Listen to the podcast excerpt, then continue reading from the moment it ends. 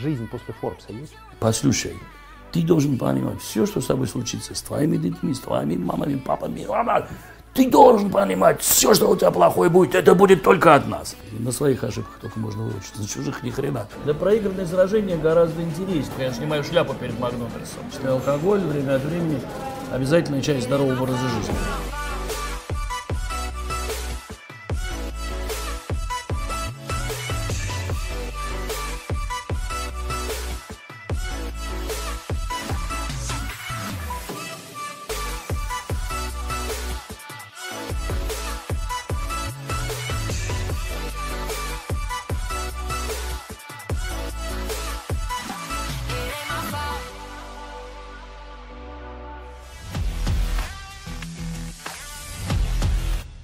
Big Money, Александр Лебедев. У меня нет бигмани только, к сожалению, уже. Это давно уже позади. Жалкие гроши 400-300 Да и миллионов. нет у меня никаких 400, это ерунда полная. Вообще Форбсу верить, это последнее дело. И 3 3,6 у меня никогда миллиардов долларов не было. И как они считают, я вообще не понимаю. Но у меня хоть был банк с капиталом там миллиарда полтора долларов, который потом сдулся из-за моей ссоры с ФСБ. Но я рассчитался со всеми клиентами. Но у меня был банк основа. Поэтому там полтора можно было насчитывать, но не три, конечно, там. Жизнь после Форбса есть? Да не, наоборот, она намного легче. Люди с тобой нормально общаются, никто там не заискивает и втайне тебя не ненавидит. Поэтому как раз э, и я стал лучше деньги считать. Я еще в Дом уже ушел на 4 года, оставил все посты, оставил все своим менеджерам. А любой менеджер, даже самый хороший, если ты его оставляешь с твоими деньгами, он начинает себе объяснять. Он там ни хера не делает, я тут пожил. И потихонечку люди разлагаются. Что было в моем случае. Я кучу наделал ошибок, и, кстати, в том числе на Украине. У меня вот Янукович отобрал половину отеля «Украина», и потом все президенты до него и после, они все вот у меня отбирали, потому что... Это же половина или что-то новое? Ну, эту же половину. Грубо говоря, там сидит директор, вот лет 12, наверное, и он просто носит в администрацию кошак. Не знаю, сейчас осталось это или нет. А мои деньги, которые я внес, 24 миллиона долларов, они их положили в банк, на них там начисляли 20 годовых, это еще там 30-30 им накапало долларов. На это они ремонты делали. И обязательно В этом же с администрацией. Да. Ну, то есть какой-то бизнес был? Или это У невозможно них назвать был, у меня-то не было. У меня не было. Меня Кучма уговорил, значит, вот внеси 50%, там, я и внес дуру. И это был такой, меня обули миллионов на 75 долларов. Неплохо, я вам хочу сказать, что обучение дорогое, но полезное. Да, абсолютно. На своих ошибках только можно выучиться, на чужих ни хрена.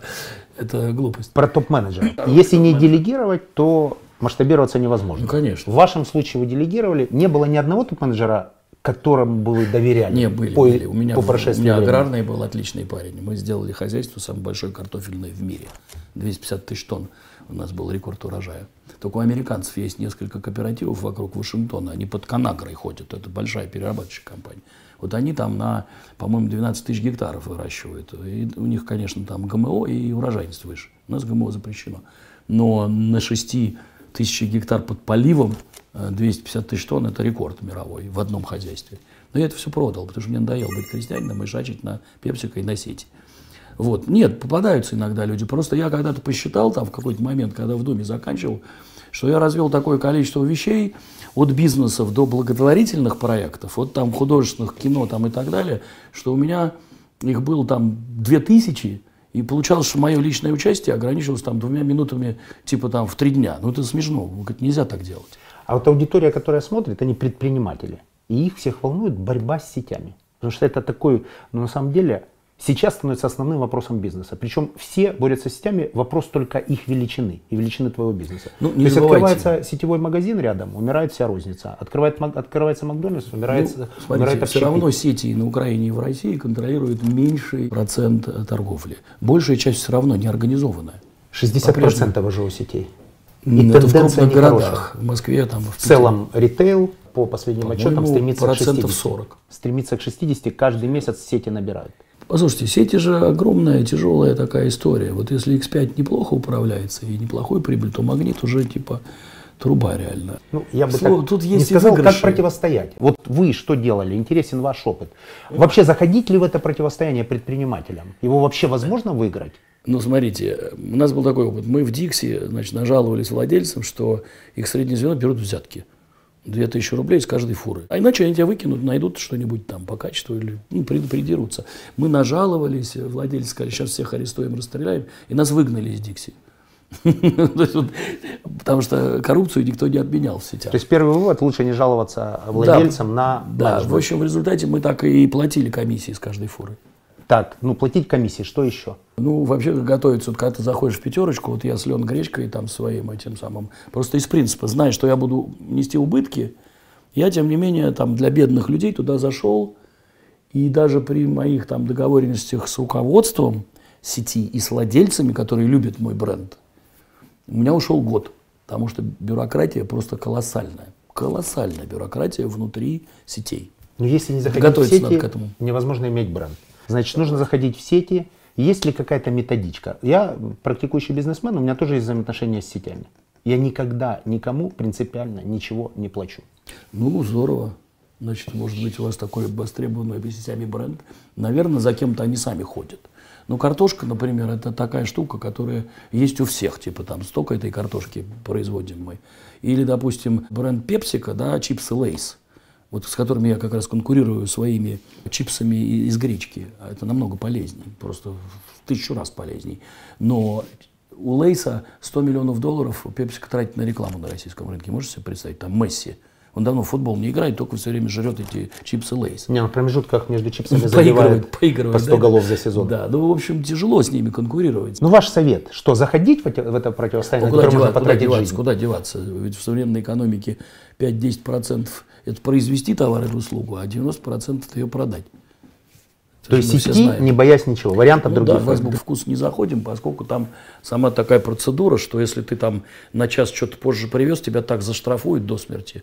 А в, в перекресток мы зашли, во вкусвилл мы сейчас заходим, и мы есть на всех рынках и так далее. Ну, то есть это работа. Как говорил Чичваркин, хочешь быть бизнесменом, 999 раз делай одно и то же, получишь по роже. На тысячный раз, если у тебя хватит терпения, вот тогда добьешься успеха. Зафиксировали. Знаменитая история с... Хотел назвать драка, но это, наверное, не драка. Как ее обозначить в эфире? Удар? Инцидент. Нет, инцидент ну, предполагает я, же, я, же, я же осужденный Там же это. есть... Я же уголовник, поэтому я осужден. Там же есть один победитель. Побои, побои. Но меня осудили один по статье побои. Давайте эту охрану сюда давай, давите. Что охрану? Давай, давай, что ты? Ждешь, что я очки сниму? Слушайте, вы... Ну, давай, смелее. Сняли мне хулиганку 7 лет, дали мне побои. Знаменитый удар в прямом эфире. Достаточно профессиональный, акцентированный и, в общем, драматургически красивый. Если бы сейчас эта история происходила, повторили бы это? С ну, я пытался того, как-то объяснить, что я вот как Зидан, вот когда меня там маму вспоминают и матерятся, и беспрерывно, я еще по полтора часа терпел. Потому что ко мне много народу с тех пор подходило, всяких там выдающихся людей. Говорят, Саня, ты молодец, а я вот там пять минут, я ушел, а так мне стыдно. Я говорю, слушай, ты пять минут терпел, а я полтора часа. Я вынужден я сказать, потерял... что Саня, ты молодец просмотрел несколько раз этот эпизод. Единственное мужское решение, понимаю, что там говорилось, и там думаю, что говорилось, нормальный мужчина на этом месте, на вашем месте, ну, там сделал бы то же самое. Я вообще крайне спокойный человек. Я... Вы сейчас повторили бы? Надеюсь, что Это нет. важно, вопрос выводов. Я все-таки признаю, что мой поступок, он там неправильный. Я вот э, участник многих драк, потому что Москва была там в 70-е, 80-е годы, но я всегда до последнего буду всех разнимать. Что-то такое на меня нашло. Но просто настолько это неприятно, это поведение. Он, оказывается, был були. Вот англичане называют это були. Он вот там у меня с моими приятелями где-то в Куршавеле пришел, сел за стол каким-то серьезным людям, налил себе водки, выпил. Они его вынесли и головой в снег воткнули. Вот так можно поступить тоже. Но так же благороднее, чем драться в эфире. Там Если это, шавецкий снег, то хорошо принимается. Но э, вопрос, имеет ли право публичный, большой человек на эмоцию в прямом эфире? Ну, конечно, ну, ну неправильно. Но поэтому я никуда и не уезжал и как бы сидел на скамье подсудимых. Следствие шло полтора года, 8 следователей Следственного комитета. Представляете, записано на 20 камер, там 200 свидетелей. То есть меня воспитывали другие люди. Он же там пешка был в этой игре. Там другие люди обрадовались, говорят, о, попал, Ура! Вы вскрылись, получили в ответ удар, очевидно. ну да. Правила боксерского ринга. Да, да, Нет? Можем ну, так зафиксировать? Да, да. Ну, да, те люди, которые уничтожали мой бизнес, а часть из них сейчас в Лефортово сидит. Вот эти три полковника ФСБ, они тоже, у нас один-один, ничья. Ну, мне бизнес уничтожили, я рассчитался со всеми клиентами. Об этом подробнее. Ну, у меня был банк, который я купил в конце 95 -го года. В нем было там полтора миллиарда долларов капитала. Понятно, что когда на банк была начата атака, дефамационная кампания, то есть куча всяких статей, фильмов и так а далее. этот эпизод Плюс часть пять уголовных атаки. дел. Пять уголовных дел. У меня было дело по налогам со Следственным комитетом, со Следственным комитетом было дело Полонского, было дело по поводу санации российского капитала, еще два дела. Пять уголовных дел, вся информация сливается в СМИ, и клиенты забирают деньги.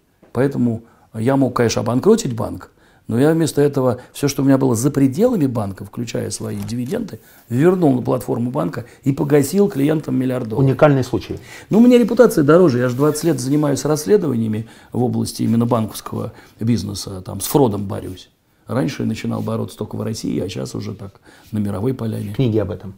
Да. Ну, это вообще книга-манифест. Здесь говорится о том, что в мире воруют больше триллиона долларов в год беловоротничковой Финансовый апартеид. Глобальный финансовый апартеид, я это называю. Да. Или третий неоколониализм. Об и этом- все это выкачивается из этих стран, из Африки, из Китая, там, из Об этом Бразилии, много из России. говорите. Сейчас нарастает это движение. С этим вообще бороться возможно? Ну, смотрите, неделю назад ООН объявила о создании специальной комиссии. А Там бывший нигерийский премьер-министр и бывший премьер-министр Дании возглавляет. Она официально в мае начнет работать. Она только заниматься будет грязными деньгами и с содействием возврата этих денег обратно на родину. Посмотрим, правда, не, не выхлоп ли это пустой, поскольку сама конвенция ООНовская по борьбе с коррупцией не работает. А он вообще работает? Ну, Как ну, институт. что-то она делает. там, Кроме Африке. пробок в Нью-Йорке во время ассамблеи, какие-то еще Ну, есть? не, не совсем так. Всякие там Суданы, Сомали, там ООНовцы делают. ЮНИСЕФ там работает. Я вот был в Центральноафриканской республике. Мы там с сыном пытались выкупать детей, которых бандиты вооружают, десятилетних вооружают или как своих рабов используют. Это ЮНИСЕФ, тетки. Это социальная миссия выкупать детей? Ну, мы в Африке много чего делаем, да. Мы выкупили там шесть детей. Ну, потом начался вот этот переворот, это было как раз там три с половиной года назад. Но мы в основном занимаемся защитой слонов и носорогов в Африке. это все же не коммерческие проекты, Да правильно? нет, это благотворительность. Наши английские газеты поднимают деньги на это. Мы их правильно тратим. Мы контролируем траты этих денег. Там заборы с электричеством слонов отделить от посевов, обучение юристов, вооружение рейнджеров и так далее. Если взять в пике, повторюсь, в Форбсе, передача о бизнесе, значит, все, много, вернее, о цифрах. 3,5 миллиарда Да Это неправильно. в пике. Предполагаем, что она неправильная, но она такая, она зафиксирована. завышенная. Сейчас 400. Путь в обратном направлении, мы всегда говорили, даже через суд, по-моему, пытались обязать Forbes э, снять себя из Я Шиллинг, списка. Шиллинг нанимал, да, мне не нравилось это дело. Потому что это спекуляции. Что-то в личной жизни, что-то поменялось? Ну, возможно же, Ну, поубавилось. просто на благотворительность, на благотворительность поубавились, но я зато стал точнее, я гораздо точнее и фокусирование. Кстати, в книге есть, что из 500 миллиардов долларов, которые мир э, сносит на благотворительность, американцы в прошлом году 470 миллиардов. То есть эта цифра уже, наверное, 600. Половина разворовывается, а еще часть тратится неправильно. Поэтому это отдельный разговор, и я сейчас гораздо точнее в благотворительности. Я там уже не разбрасываюсь так деньгами. И, наверное, там, когда я театр Чехова восстанавливал, храм строил в Крыму, я бы точнее считал, там точно процентов 30 украли строители во главе с моими менеджерами, товарищем Юткиным. Это единственное, что меня так немного, но все равно я по-прежнему имею возможность э, тратить на благотворительность. А наши английские газеты установили мировой рекорд в Англии. Они собрали 130 миллионов фунтов за 10 лет. Добровольные нашего-. Да, да, ну мы, борьба с бездомностью. Вот сейчас мы закончили первый раунд кампании «Миллион фунтов» подняли за три недели. Это борьба с бездомностью вместе с английским правительством. Борьба с безграмотностью, помощь фонду Элтона Джона по борьбе со СПИДом, ну и так далее. Мы много программ делаем. Помощь детскому госпиталю ГОШ э, в Лондоне по оборудованию, ну и так далее. Ну, мы и в России, мы раньше с Горбачевым делали премии в Англии, все, что поднимали, пополам делили между Россией, борьба с раком была. Мы построили же большой онкологический комплекс в Питере, 12-этажный, имени Раисы Горбачевой. Тем не менее, все равно возможность у меня есть.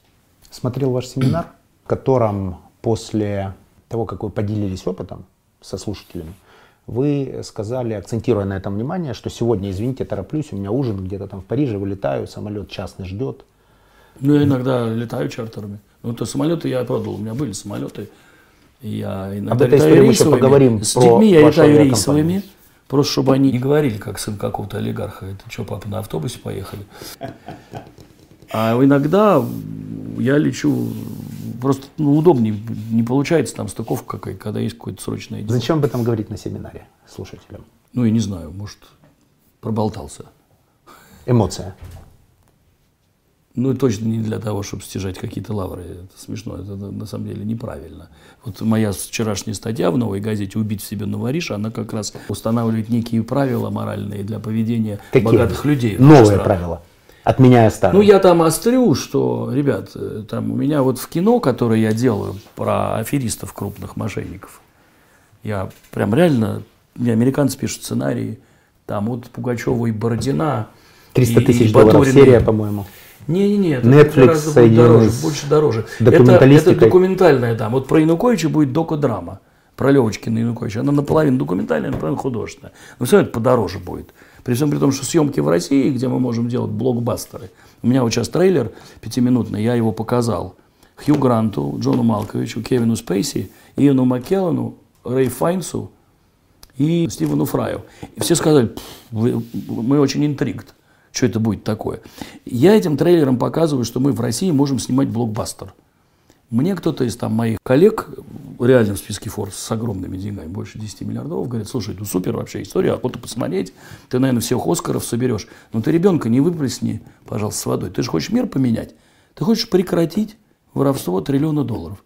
Я говорю, сначала я хочу показать великим актерам, что мы в России можем снимать супер кино. Дальше я размещу заказы на сценарии. У меня там 50 есть историй примерно, которые я хорошо знаю. От Ландромата и Данского банка до там, значит, э, Бородина, Батуриной и Лужкова, и Креди Сюиса, обязательно Креди Сюиса, без него никак не обойтись. И там, допустим, банда Януковича. Это все как бы такая сложная история, но я уверен, что это будет э, нечто.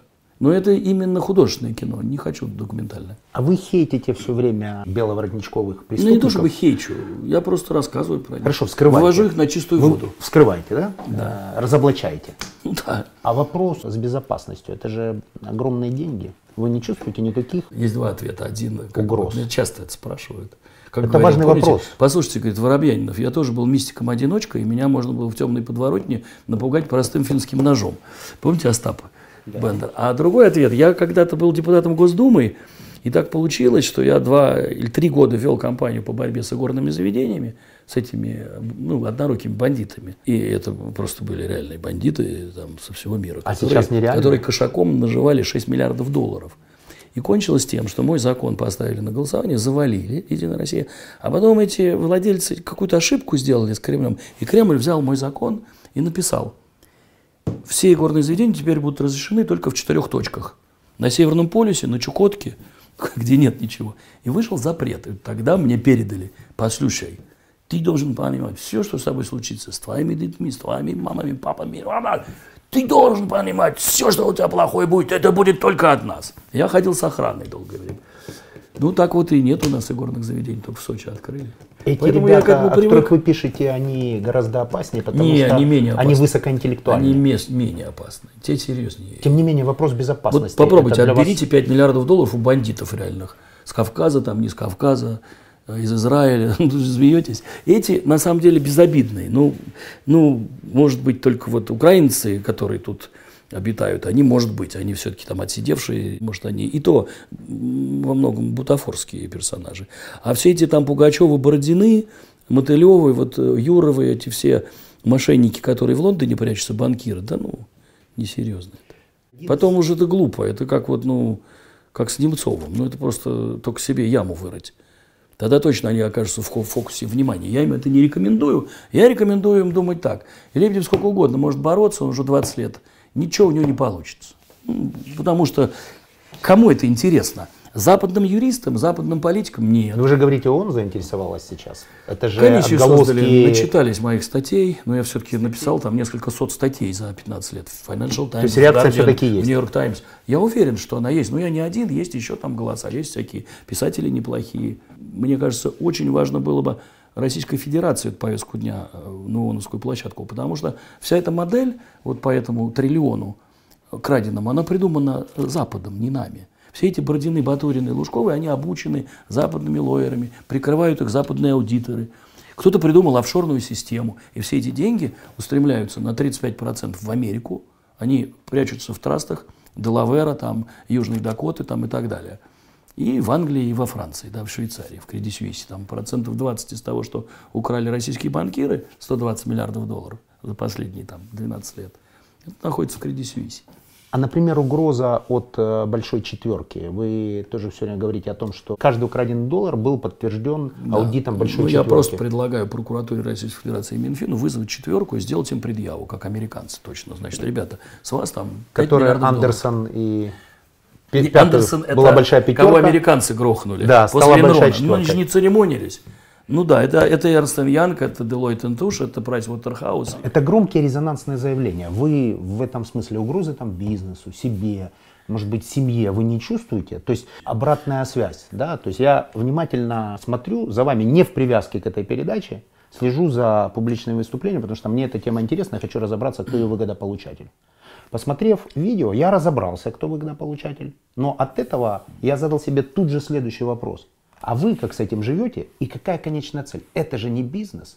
Нет. Это миссия. Это называется миссия. А может себе Да. предприниматель или бизнесмен допустить миссию, выходящую за рамки э, бизнес-метрик? Почему нет? У меня вот есть еще одна миссия. Я хочу сделать Россию номер один к 2023 году по здоровому питанию. И нужно мне на это 50 миллионов долларов, и я этих сам найду деньги. Я слышал, эксперимент есть, вы взяли какой-то... Эксперимент у меня проходит в Нелидово, это такой городишко, 17 тысяч жителей, 300 квадратных. Где вы кормите людей здоровым питанием. Да. И мало того, я еще малоимущих финансирую, чтобы они у меня питались. Успехи я договорился с городом. Ну, я думаю, что процентов 50 города, значит, ходит, э, нордической ходьбой занимается, там, йогой. Э, С детьми они приходят в кафе. Это такой ну, культурный центр. И средний чек там 120 рублей.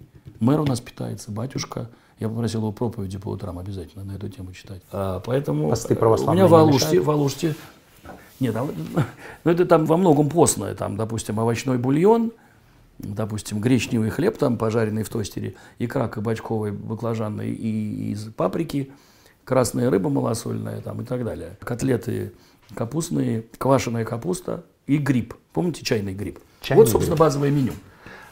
Это здоровое питание. Ну, оно основано на диете доктора Майера. Есть такой Франц Майер, на базе которого все эти клиники Несколько клиник, да. Они дорогущие. Я когда там был в, в Ланцерхофе, думаю, вот я ем две картофелины, там гречневый хлеб а, и пью бульон. И чай травяной. Я это все произвожу. Могу я попробовать представить, что в каком-то провинциальном российском городе я эту диету уберу там с полутора тысяч евро в день до двух долларов. Это сейчас получилось. Ну да, ну просто я ставил задачу убрать э, Макдональдс с оперных подмостков, но сейчас я бы уже передумал.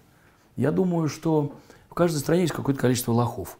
Допустим, у нас 20% в стране лохов. Ну пусть они питаются в Макдональдсе, а все 80% мы заберем. Но пока у вас из 80 простым математическим подсчетом получается 50%. Так? А те 50%, которые не пришли, как себе это объясняют в одном городе? Ну, есть люди, которые пьют водку там, и едят э, шаурму за там 300-400 рублей. Ну, что я могу с ними сделать? Ну, не знаю, угостить их лен гречкой, например. И они ну, прекратят не, это не делать. подсаживаются. Но, в принципе, эксперимент идет э, очень путем. Я имею в У виду, меня что в Алуште не кафе два года 20%. в Крыму. Я имею в виду, что не 20%, а 50%. То есть вы статистически ошиблись. Экспертная статистика дает понимание, что не 20%, а 50%, как вы только что сказали. Для 50 есть смысл отрабатывать свою миссию? Конечно. Конечно. Я думаю, что даже если у нас 50% населения будет питаться, мы все равно будем номер один в мире. Но если не сравнивать нас с Окинавой там, или с маленькой деревней в Сардинии, где самое большое количество долгожителей. Кстати, я дайкон нашел на рынке дайкон. Вот, ну, жители Окинавы, они любят этот дайкон, они с утра до вечера едят. Это такая редька просто белая. Очень вкусная, кстати говоря. Я ее тоже включил, но это дороговато получается. Я не хочу вылезать за чек 120 рублей. А вам не кажется, что любой бренд для того, чтобы быть успешным в наших широтах, ему нужно быть рожденным за океаном? Вот если вы бы обратите внимание, то самые сильные бренды имеют некую такую... Бедные американцы. Такой фон. Вот, смотрите, я их просто жалею. Вот просто жалко их. Вот настолько от Гиппократа в другую уйти сторону. И есть эту дрянь, которую то Баффет все время, то Трамп. Просто Так у Баффета нет варианта, он инвестор этой Да бургерной. ну наплевать на это дело. Он любит, они подсели уже все это, на этот кофеин дурацкий. Просто нельзя это есть, в принципе. Вообще нельзя. Я вот выиграл битву за своих детей в доме. У меня дома чипсы лейс дети не едят маленькие. Они едят у меня мои сухари тонкие такие. Но ваши гречневые. сухари. Да, да, Лен Гречка. Не другие то, что моя супруга делает. Ну, а Баффет есть, соответственно, то, что проинвестировал он. Ну, не обязательно ему. Он и так великий оракл и замахи, идеал скромности. Зачем ему еще? Он просто любит это. Любит. И Трамп любит, и Помпео любит. Помпео достает такую банку, значит, и все время тут она у него стоит. Бутыль такая пластиковая. С чем? С протеином? Нет, с Кока-Колой. С Кока-Колой? Конечно. Зеро Кока-Кола? Не знаю. Или не слад, уверен, ну так это же важно, то, что увидели, это зеро Да или- хоть и зеро, все равно вредно. Ну просто вредно. Нельзя это есть. Я говорю, жалко американцев. Ну вот они придумали, конечно, Макдональдс, там 65 миллиардов выручка долларовая и 35 тысяч точек. Ну, кстати, Макдональдс же не идет в города меньше, 37 меньше тысяч. 150 37 200. тысяч. 37 тысяч, да. Не идет Не в города. Кстати, KFC обогнал Макдональдс, у нас 900 KFC. Ну, в общем, для начального этапа мне нужно открыть 2000 точек, чтобы быть больше трех основных американских сетей по количеству. По проходимости они больше. Ну, мне же пока все равно придется приучать людей. Я должен быть вкусным обязательно, без этого нечем разговаривать. Дешевым. Но мне кажется, что российские граждане куда умнее, чем мы думаем о них. Потому что количество людей, которые подсаживаются на здоровую еду, если она вкусная и недорогая, ну, растет вообще. Вот я удивился. Я выбрал самый плохой город. О нем был большой репортаж. Безнадега.ру называется, не Лидо. Там закрылись все шахты бурого угля, безработица, жилой фонд Татас, дороги побиты, люди зимой вообще из дома не выходят. Средняя зарплата 18 тысяч, ну, на деле много народу получает 8-7, там, пенсионеры и так далее. Но мы там нашли и долгожителей, ну и, в общем, вся молодежь в Москву, понятно. И даже в этом городе работает здоровое питание для 50%. Вот я про него и говорю. Здесь я и ставлю эксперимент. Недавно «Комсомольская правда» послала туда двух журналистов, лучших своих ребят, которые написали огромный подвал, за что я им очень признателен. Потом НТВ приехала, потом приехала главный телевизионный канал Германии, как BBC, ЦФТ. И вообще прикольно, что люди на это реагируют. Это, эта миссия такая очень меня занимающая. Ну, и как бы я компенсирую, вот воюю с этими жуликами. То есть тут негатив, там позитив? Ну да. Два коротких вопроса. И заканчиваем первый блок, пойдем к студентам. Один из бизнесменов украинских в проекте Big Money сказал, что его ключевой компетенцией, в том числе, как он считает, является то, что он может работать в коррумпированной экономике. И он утверждает, сейчас прямая цитата, что никто в эту экономику прийти за- из-за ее пределов не сможет, потому что он не сможет работать в таких условиях. А, Давать взятки – это навык бизнесмена? У некоторых, наверное. Наверняка даже. Я даже знаю таких. Их довольно много. Да. Это навык? Это вредит экономике? Ну, смотрите, в украинской экономике периода там Януковича, да и Порошенко, я думаю, по-другому там никак нельзя было, поскольку Янукович построил систему, при которой, значит, его высшие чиновники и сын Саша принимали представителей бизнеса, в том числе государственного, там, допустим, Укрлизница. И у них были такие шахматки, это такие ватманские бумаги, разлинованные на квадратики. И четко вся экономика была обложена специальным налогом в пользу семьи Януковича, его подельников, там, допустим, там, Арбусова или, или Севца. И примерно миллиард долларов в месяц они собирали с экономики. Ну а как тут? Вот, это что мзду ты и платишь им взятку. Все платили. Что Все. делать Это бизнесмену? вообще, вообще уникальная история. Я думаю, в мире и такого не было никогда коррумпированного государства, как Украина времен Януковича. Ну Перед вот вами- что теперь? А как, а кто человек, мог, кто мог не не платить? Не Я. будешь платить? Вот вам кейс. Ну, я не хорошо. платил, Ну, за вы- что попал в серьезную турбулентность, выстоял ее, было все. Ну, значит, можно, в принципе, свои отставить. Таких бизнесменов было немного, но я сейчас размышляю над тем, а правильно ли я сделал или правильно ли я потерял 5 лет. Вот ваше мнение. Ну, Это все- навык, что делать в этой ситуации, если это произошло? Что останавливать бизнес, выходить в публичность, сражаться, Не, э, публичность, не знаю, это пытаться хочется- договориться. Я вышел в публичность с ФСБ, да, и сказал, вот вы жулики, крышуете банкиров, они меня разорили. Вот тут надо, поаккуратнее. Ну так смотрите, вы- вот ваш вывод э, Но человека, я который взяток, прошел. взяток не плачу. Вот за исключением за картошку 2000 рублей с фурой 20-тонной. Но это не я же там, а кто-то. Ну, по-другому это комиссией можно назвать. Хорошо, назовем это комиссия. Ваш вывод как человека, прошедшего эту прожарку. Я бы ее Но Ну, я-то выношу в публичную сферу моментально и получаю за это по башке. Все бизнесмены без исключения вам скажут, что нет. А Я вы с что со всеми разговариваю. А вы ну, что кто-то меня уважает. Говорит, вот Лебедев не уезжает за границу, он за свои принципы готов сесть в тюрьму. Ну да. Вы готовы за это платить такую цену? Нет, Это я, вопрос я, я цены. просто не буду, я не плачу взятки. Возможность не платить взятки. Готовы сесть в тюрьму? Ну, я это демонстрировал, осудили к общественным работам, но мне грозил 7 лет. Я видел в YouTube Течение. общественные работы в окружении журналистов, во всяком случае, их начало. Да, и тогда сняли И с речь. меня опалу. И так я был вообще блокирован в, в Гостелевидении. Но, видимо, ко мне, так сказать, стали с уважением относиться. Если бы я уехал, то ФСБшники бы разорили банк, ввели конкурсную администрацию. И вас бы в этом временную обвинили. администрацию. Да, конечно, что А я чи- украл деньги. Хорошо, но еще раз. Та цена, которую вы платите, вот вылетели из списка Forbes, потеряли в активах, там у вас есть угрозы, угрозы вам, угрозы бизнесу, угрозы там семье. Это того стоит? Одной фразой можете объяснить? Вы же для Свои многих принципы- пример, там, принципы- ролевая модель. Ну, принципы это? важнее, их надо защищать уметь. И идти на поводу у коррумпированной там какой-то конструкции, я считаю, это неправильно. Тем более, что в России сегодняшней, я думаю, это очень сильно сузилось. Наверное, есть какие-то там откаты там за всякие госзаказы, потому что экономика стала очень государственной. Но и борьба с этим очень сильно ужесточилась. Вы Поэтому- как-то говорили, что компетенция чиновников сильно выросла сейчас. Ну да, конечно. Вот я сейчас веду переговоры, э, и вроде бы все как, как бы положительно относятся на каждом уровне, министр, там, вице-премьер и так далее. Но когда их вот много, это сухие суперджеты. Я там придумал ко- компанию купить в Европе и поставить ее на сухие суперджеты. Мне придется конкурировать с 200-кресельными Боингами и Airbus'ами с 100-местной машиной, которая, кстати, российское государство ну, плохо обслуживает. Они плохо техническую поддержку организовывают. Тем не менее, я готов. Я убедил американцев, менеджмент, там, э, летать в Европе. Потому что бренд погублен. А у российского правительства 50 машин стоят, просто стоят. В Европе, в Белграде, в Венеции там, и так далее. В Мексике 22 машины. Я говорю, ребят, дайте мне гандикап. Мне придется конкурировать с Air, Ryanair, EasyJet, British Airways. Представляете?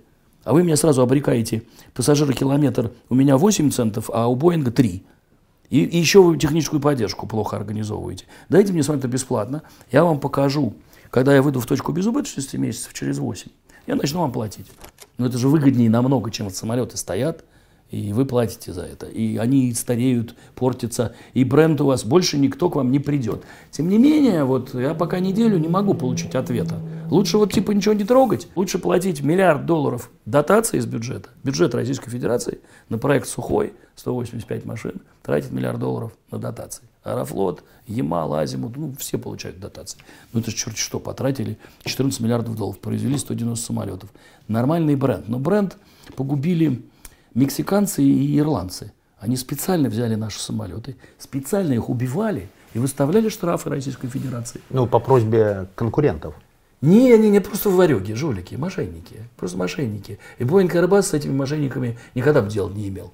Но Российская Федерация так хотела свой бренд продвинуть в Европу, и они еще не были готовы обслуживать это. Французы, например, Шафран, э, в четыре раза больше брали за ремонт движков вот этих российских, чем аналогичный двигатель они Боингу ремонтируют. То есть они откаты получали от мексиканцев и откатывали обратно мексиканцам, французы. Отлично, вот супер. Вот просто я говорю, кто хочешь издевается на Западе над бедными россиянами.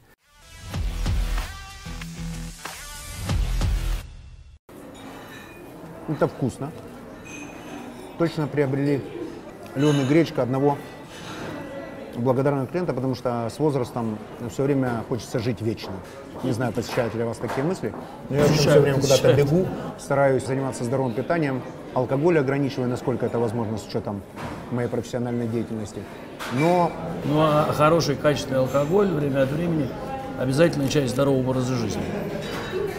это мы вынесем в анонс. Какая-нибудь текила там 1942, Дон Джулио. или какой-нибудь, да-да-да, или кальвадос какой-нибудь, ну хорошая водка, ну лучше вот зимой на льду, когда рыбу ловишь, или в коктейле э, этот самый, водка, водка. Гимлетс.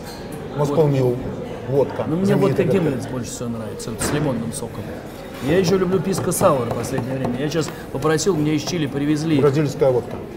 Нет, это перуанский коктейль, А, куда входит водка. акастура и бренди местный. А, Он называется писко, этот бренди. О личном немного. А Ваш Инстаграм просто пример такого заботливого отношения к Смотрите, я его начал, когда у меня еще с Кремлем были очень плохие отношения, поэтому я хотел показать, что я вообще-то разоружился. Вот у меня семья, тут дети, жена любимая. И вот я, я на эту тему. Потом мне это уже не понадобилось. У меня хорошие отношения со всеми, и я исправил этот весь конфликт э, тяжелый. Посадили этих чекистов, этих троих. Правда, Но генерал сейчас на свободе бегают. В Израиле кто-то.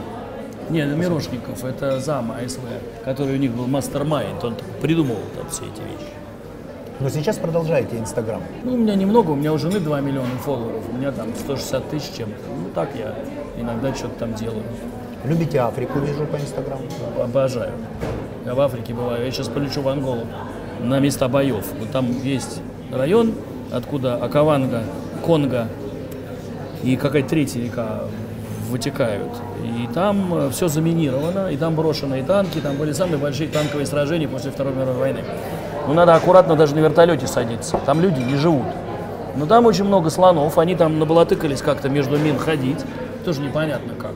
И, за, и мы как бы договариваемся с правительством Анголы, что если мы кое-что сделаем, мы поможем разминировать это. Они дадут 60 миллионов долларов, мы дадим 60 миллионов А кое-что что? Мы хотим сделать самый большой национальный парк в Африке. Это коммерческий Миллион проект. гектар. Миллион. Ну, ну, какая коммерция? Там защита этих животных. э, И, Ну, вы же не ну, можно бесплатно будете несколько принимать лоджий. людей? Нет. Вы же будете брать деньги. Ну, если, Или лодж- они не если окупят? лоджи построим, да, но это не окупится, это все равно куда. Один лоджи обычно разрешают там шести спальный на там знаю, 20 тысяч гектар. Так что это не разгуляешься. Очередной проект. Ну, а вам не кажется, что в бизнесе вы достигли всего и в какой-то момент утратили интерес? Просто утратили интерес и таким образом развлекаетесь. То есть каждый день новая серия, как из этого будущего гениального сериала. Ну, я как бы полдня сегодня развлекался суперджетом, я хочу, правда, спасти программу. Потом у меня есть несколько failures. Ну, там, я в Германии сделал компанию Blue Wings, она стала пятой или шестой в Германии. Интересный кейс. Можно Потом немцы, немцы меня просто нахлобучили, я им надоел Люфганзе. И в девятом году во время кризиса, когда у Люфганза был лос миллиард евро, миллиард, и они помогали Люфганзе. А у меня в аэропорту до Дюссельдорфа э, коррумпированный менеджер мой, бывший шази а, сотрудник, допустил просрочку 50 тысяч евро, не заплатил вовремя за аэропорт. Они отобрали лицензию, прекратили мне полеты. А американцы украли мои 320 Aeromus, внучка General Electric. Я с ними просудился. Великого. Джека Уэлча. Да, ну там другой уже. Вы знаете, Его что в компании полная жопа. То есть она просто загибается. Я пытаюсь объяснить американцам, потому что вы разрешили эту систему, что все вот эти правнучки офшорные в Люксембурге, там, на Маршаловых островах, там все бабки. Они вам ни налогов не платят, ни дивидендов не переводят. Вы вообще вы всё что так? почему все время со всеми сражаетесь? Ну почему так не получилось. договориться? Почему не продолжить эту не я напал, не я напал. Ну хорошо, когда на вас напали, почему вы не гибкие? Почему, почему вот, смотрите, если проанализировать передачу, то это некая череда каких-то, я бы это назвал, таких понятийных факапов. То есть вы все время отставите принципы, которые понятны только вам. Но в бизнесе теряете. Я все время кружусь вокруг, одной и той же мысли. Ну, поддерживая потеряв, потеряв в Германии из-за регулятора, который обслуживает Люфганзу, и допустив кражу у меня самолетов, я выиграл английский суд, но проиграл апелляцию. Просто я зато отлично понимаю, я же в Аэрофлоте был акционером 12 лет, крупнейшим после государства, и считаю, что зря они меня оттуда выгнали, потому что у И них хуже оттуда все выгнали. стало. Ну, это Кремль меня воспитывал. Ну, нормально. Что. Потом, что я ожидаю от ФСБшников, если я делаю кино про них в 2011 году? Называлось «Управление К, управление капиталом». Конечно, они меня возненавидят. Я говорю, вы воруете тут миллиарды долларов с банкирами и прячете их в Лондоне. Ну, вообще круто. Ну, ничего страшного. Я же вот хочу сейчас на, в Европе эту авиакомпанию купить действующую и на сухих доказать, что этот бренд неплохой. Поэтому я много чего извлек из всех этих ошибок. Мы сейчас в студенческой столовой в университете Синергия. Обычные люди вокруг, мы едим здоровую еду. Обычные радости обычного человека вам по-прежнему доступны сейчас? Конечно. Завтра полечу в Рим с детьми. Это разговор о истории с детьми. Да, хочу показать. Я Рим неплохо знаю. Мы только недавно были в Венеции. Тоже хочу с ним погулять, погода хорошая. Полетите Кайф. рейсовым. Чувствую, Чартером. что нет. А вы же только что сказали, что э, не летаете чартером с детьми. Потому что там неудобно нам получается по времени. Нету. Найти аэрофлота, оправдание чартера можно Нет, всегда. я хочу вечером сходить в ресторан, все-таки 14 февраля, поэтому ничего страшного. Я нашел empty leg за там 18 тысяч евро, это не- недорого до Рима, это вообще вдвое дешевле минимум, чем так бы. Вот жизнь мужчины, у которого успешная блогер жена. 2 миллиона фолловеров у жены, да? Налагает какие-то определенные хотел сказать обязательства, наверное, нет. Есть ли определенные сложности? Competition, competition. Мы на себя друг на друга влияем очень сильно. Ну, мы уже 15 лет вместе. И, кстати, все-таки она недавно там кое-что выставила, все это расценили как то, что я сделал предложение. Я это не подтверждал, но я сделал предложение. Мы можем назвать это супер эксклюзивом. Пожалуйста. Здорово. Я так понимаю, завтра что-то будет э, в развитии этой темы 14 февраля, поэтому Рим, Ну, поэтому может, дети. Может быть, может быть. Зафиксировали. Потом я отдыхать в Африку езжу. Мы вот в декабре были в палаточном лагере. А потом на остров Киваю летали. Это в 20 километрах от этой базы, которую Аль-Шабаб а- атаковал, американской кенийской. Ну, это вообще просто поездка уникальная. Но я Кению очень люблю и Уганду. И мы сделали большую работу. Мы стабилизировали поголовье слонов. Вот 350 тысяч слонов, а было там полтора миллиона 20 лет назад. Ну, Это все китайцы. Китайцы несправедливо полагают, что если брать рог носорога, это ноготь, из него порошок варить, то у них там все будет. И стоять, и афродизиаки, и лекарства. Я говорю, давайте мы будем ногти стричь и вам поставлять. Ну, варвары, натуральные варвары. Вот это коронавирус, это от их барбаризма. Ну, нельзя есть летучих мышей, там, каких-то крыс и тараканов. Ну, вообще, Так, американцы плохо, китайцы плохо. Э, Тут тоже есть что, я не говорил, что определенные американцы проблемы. плохо, я снимаю шляпу перед Макдональдсом. Но есть это нельзя. Оттуда Хорошо. такая, так- такие проблемы с ожирением американской нации. Совет себе 20-летнему. Вот с высоты пройденного пути, выигранных, проигранных сражений.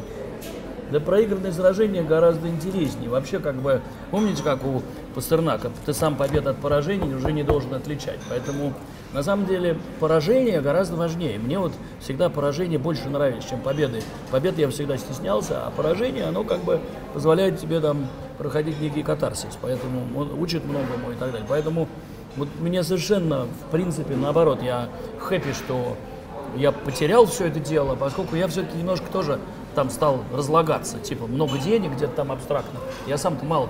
В чем выражалось разложение? Вот как это происходит? Ну, в том числе в том, что как бы шап шапка закидательское отношение к некоторым вещам.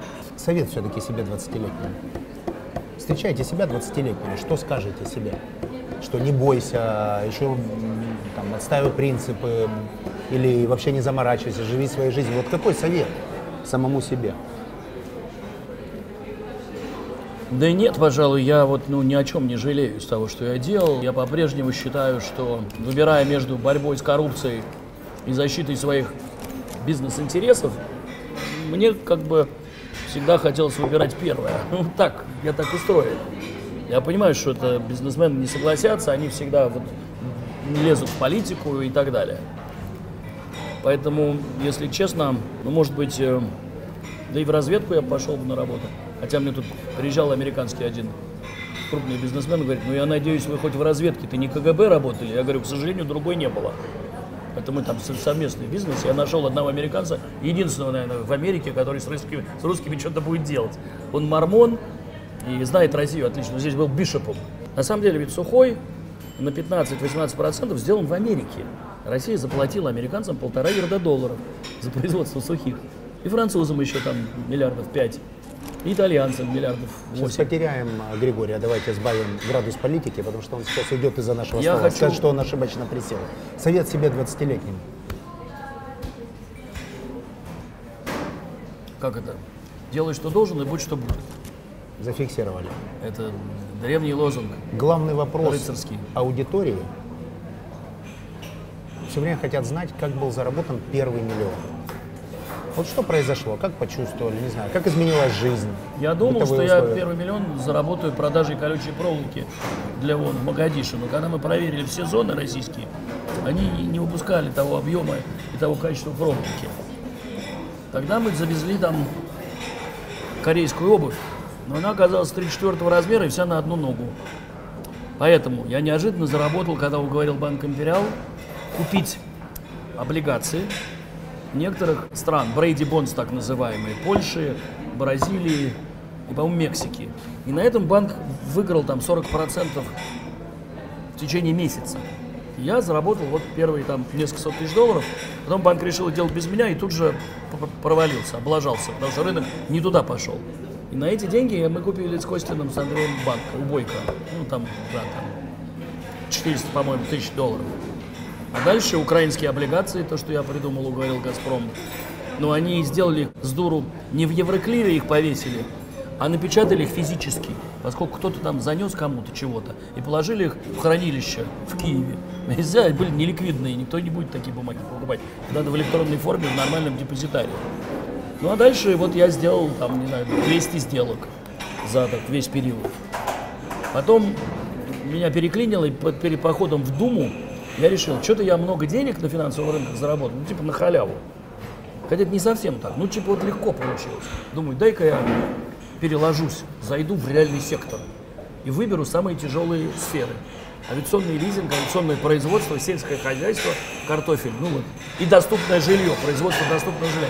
И это все я оставил менеджера. И когда отвернулся ненадолго, увидел, что там все, ну там не столько даже украли, сколько просрали. Ну вот бывает. Но не все, в принципе, все равно. Не голодайте. Меня доели ФСБшник. Бизнес вот большой такой, он был ну, плюс кризис, конечно, 8-9 годов. Там у меня же были акции Сбера, Аэрофлота, там, Газпрома. Часть обремененная, у меня часть по репо забрали. Deutsche Bank там и так далее. Кто вас вдохновляет? Вот, может Марк быть, Аврелий и Григорий. Э, я бы Аветов. поменял их местами, наверное. Ну, всё-таки, хорошо, с учетом Григорий того, что Аветов и Григорий Марк и Марк Аврелий. Аврелий. А вот в соцсетях, например, на кого вы подписаны? Вот кто вам интересен? Ну, я, во-первых, профессора Иноземцева читаю во всех видах. От телеграмма до там, что я считаю, вот он просто гениальный. Слава Иноземцев гений. Он пишет одну статью в день за два часа и говорит, у меня столько времени остается. На любую тему экономическую. Обратите внимание, он просто он в Вашингтоне живет. Дадим прямо ссылку на него. Ну, я читаю передаче. новую газету, я читаю там Guardian, Telegraph там и так далее. Кстати, газета Independent через месяц будет выходить на русском языке в digital форме. И потому что я в субботу день нечего читать. В Англии тебе вот столько принесут газет. Я одну Financial Times там два, два часа читаю. Все приложения, искусство, Вот вас там, вдохновляет работа журналиста? Вы же фактически сейчас прошли путь от миллиардера до журналиста. Я написал 75 статей для новой газеты. Я написал десятки и десятки статей для западных газет. Я написал несколько книг. Мне нравится это. Я вообще я думаю, что я экс-КГБ, экс-олигарх, экс-картофелевед, вот, и экс-банкир, но журналист все-таки. Что? Вот Григорий с сомнением меня смотрит. Не под крышей ли я? Нет. Тут э, ну, чувствуете себя сейчас органично? Вот это то состояние, которое вам нравится? Слишком даже. Вы сейчас Иногда побаиваюсь. побаиваетесь чего? Что Слишком органично. Демотивация, Так много счастья не бывает. демотивация не наступает? То есть Не, по-прежнему не, не, все хорошо, только вперед, тонус, все нормально. Даже я в вот состоянии сегодня журналиста. придумал и написал статью, уже отправил проект новой газеты. Что надо взять америка- английский закон Unexplained Wealth Orders, ну как бы приказы о необъяснимом богатстве, с которым приходит сейчас к варюгам. Косвенные методы, русским, да. другими Принять словами. его здесь и прийти к Януковичу, к Севцу и вот его банде. И сказать, с вас 7 миллиардов долларов. Потому что вы задолжали Российской Федерации. Во-первых, Украина будет рукоплескать. Во-вторых, найдем деньги малоимущим. Нам нужно 350 миллиардов рублей, чтобы на 20 миллионов малоимущих отоварить деньгами продовольственные карточки, как в Америке. В том числе. Нет, я вообще уже тоже обнаглел. Я думаю, что не надо малоимущим давать тысячу рублей, чтобы они свинину покупали с сосисками в сетях. А надо сделать конкурс среди сетевых Поставщиков. питания, питания, точек питания. Проверить это с точки зрения диетологии по линии Минздрава. Отобрать через конкурс, у кого чек 120 рублей. Чтобы на эту же тысячу рублей человек одинаково, что накопит всякой дряни в сетях и сожрет сам дома, либо в ресторане правильно, ну, в кафе попитается правильно. Во, круто. Это, в принципе, завиральная история. То есть я совсем обнаглел. Я хочу открыть 2000 точек и, бюджетные деньги пригнать сюда бедных. Я же предлагаю обогнать американцев. Зачем копировать американский опыт? Кстати, он кривой и косой, потому что бедным в Америке не нужны деньги на еду, им нужны деньги на квартиру, на здравоохранение, на обучение детей. А это не дают. Дают 200 долларов, купи себе пожрать. Да, причем гамбургер стоит 4 доллара, по-моему, поправьте, если я не прав. А мы сразу всех зайцев убиваем. 20 миллионов человек подвешиваем на здоровое питание, принимаем закон о здоровом питании, они его внесли в Думу. А я говорю, как он у вас работает-то? Закон о здоровом питании. Вы что, хотите россиян с помощью закона убедить, что они будут правильно питаться? Вы обалдели, что ли, совсем? Ну, Меня видимо, много народу поддерживает. Видимо, какую-то мотивацию. Я в Сбере открыл две точки. Закончу эту историю с Фрэнклин Темплтон, который отмывал деньги Януковича. Но это вообще вопиющая история. И еще раз я говорю, эти люди запрещают нам ковыряться в носу. Американцы взыскали с неамериканских банков за последние 11 лет 300 миллиардов долларов. То есть приходят в Credit Suisse, говорят, санкции нарушал, нарушал. С тебя в Deutsche Bank в прошлом году приходит, говорит, с вас Несколько за миллиардов. участие в Subprime Debt 12 миллиардов. 12 миллиардов. Тебе говорят, Громкая история. а 7 миллиардов устроит отцов американской демократии? Устроит, все, судиться не будем. Ну круто. Договорились Что я- в одно касание, Что да, я и предлагаю. Я же не предлагаю велосипед изобретать. Я, э, когда вызовут в прокуратуру и Минфин Российской Федерации аудиторов, четверку, им предъявят, что вы по всему миру только прикрываете варье. С вас там 5 миллиардов не хотите, вон с рынка, вон с рынка, и опозорим на всю Ивановскую, на весь мир. Как американцы поступили с Артуром Андерсом, когда узнали, что он аудировал Инрон, Разорили они его. его разорили Уничтожили. нахрен и все. Уничтожили. А мы с вами поступаем хорошо, мы вас выгоним просто. Хорошо. Или сдавайте За- бабки. Зато мы честно смотрим себе в глаза Да. а, по утрам в зеркале. Да, но если, допустим, нас же Владимир другая Владимирович мотивация, захочет в ООН не выступить, финансовая. он собрался в ООН выступать в сентябре. Я предлагаю устроить наезд на Запад, что вы придумали вот эту всю херню по триллиону воровать долларов в год. Вы из Африки забираете 100 миллиардов долларов каждый год, а потом обратно даете в Малави, да, там 3 миллиона долларов даже дал там Билл Гейтс. А как насчет того, что этот триллион сидит в ваших банках и фондах, и в основном все варюги, купив недвижимость, самолеты и яхты, блючипсы, блючипсы покупают-то. Facebook, Google и так далее. Это вы В на том что? числе. Конечно, числе. Ну, конечно, они low risk, low, low reward. Книга, которая жизнь изменила. Статья, возможно. Ну, я очень люблю «Мастера Маргарита», я просто вот почитываю. Я обожаю Бродского и Мандельштама. Э, Так что прям какая-то одна книга. Я читаю дневники Марка Аврелия периодически. Я обожаю Ивана Петрова и цитирую часто. Я сегодня уже цитировал ее простым финским ножом. Я люблю преступление и наказание. Э, Господи, братья Карамазовы. Преступления и наказания нет. А книга по бизнесу. Я, честно говоря, как-то такой самоучка по бизнесу. Я не могу сказать, что я читаю все эти там черного лебеди или какие-то там умные там Робинсоны, но это просто обувалово, откровенно говоря. Ну, Талеб Гриш, точно? Гриш пока нет. Насим Талеб, ну да, не глупый дядька. Гениальный футуролог. Рекомендую. Понравится Я точно. читал «Черный лебедь», это же его. Ой, это он, да. Рискуя собственной шкурой, антихрупкость и черный лебедь. Я был несколько раз на его семинарах. Очень глубокий, правильный футуролог, который учитывает нелинейные законы развития экономик, которые влияют в том числе и на политику. То есть он каким-то образом это все связал и не просто рассуждает над тем, как было, а пытается прогнозировать, как будет, еще и с высокой долей успешности. Во всяком случае, «Черный лебедь» же написан о э, кризисе 2008 года и написан немного раньше, то есть оно фактически предсказал. Он сейчас находится в статусе предсказа- предсказателя самого сложного кризиса. Мы заканчиваем. Но этот кризис, скорее всего, как написал Слава Иноземцев вчера, будет приостановлен коронавирусом. Коронавирус нанес такой уже ущерб экономике мировой, что, скорее всего, кризис не будет. А так он назрел очень сильно. А вам не Интересно. кажется, что это просто, ну так, если уже э, поиграть в теорию заговора, история? да, нет, что это просто возможность перетащить чесноком. просто срок кризиса с учетом намечающихся событий выборных в Америке. Ну и уменьшить число китайцев. Ну, уже много очень. Я бы так не сказал. Я, мне кажется, еще раз, исходя в теорию заговора же ложится все, но тем не менее кажется, что это попытка перетащить его с того момента, когда он должен был бы произойти, а это самое нехорошее время для выборов в Америке, за его пределы. То есть выбор, с выборами определиться и дальше разбираться с кризисом, потому что два кризиса будет тяжело проходить. Последний вопрос. Люди, которые будут смотреть, аудитория уже под полмиллиона, аудитория очень сегментированная, это бизнесмены. Я их называю стремящиеся, такие бизнесмены малого среднего бизнеса, которые хотят стать большими Озаренные. тоже слово принимается, будут задавать вопросы. Выберите лучший вопрос, предлагаю сделать какой-нибудь подарок, например, несколько наборов здорового питания. И, возможно, какую-то бизнес-консультацию, не знаю, бизнес-ланч. Вот любое что-то нематериальное, что дороже денег от вас. Ну, может, кофе попить. Я открыл ресторан у себя на 60 лет. Октября, в здании, где Чубайс сидит. Я ему продал часть здания. Называется Петрушка Evening Standard. Очень вкусный ресторан. И там же есть кафе Лен Гречка, моей супруги. Пожалуйста, я там спущусь и попью кофе. зафиксировали. Два вопроса И там же вручим это дело. Александру, Александром будут отобраны. Ну что, сегодня такая не очень стандартная передача для Big Money, потому что очень часто мы говорим только о деньгах и крайне редко говорим о принципах. Редчайший случай, когда у нас в передаче человек, для которого принципы не на словах, а на деле дороже, чем деньги. Денежные принципы. Просто принципы. Большое Спасибо. спасибо, было очень приятно. Спасибо.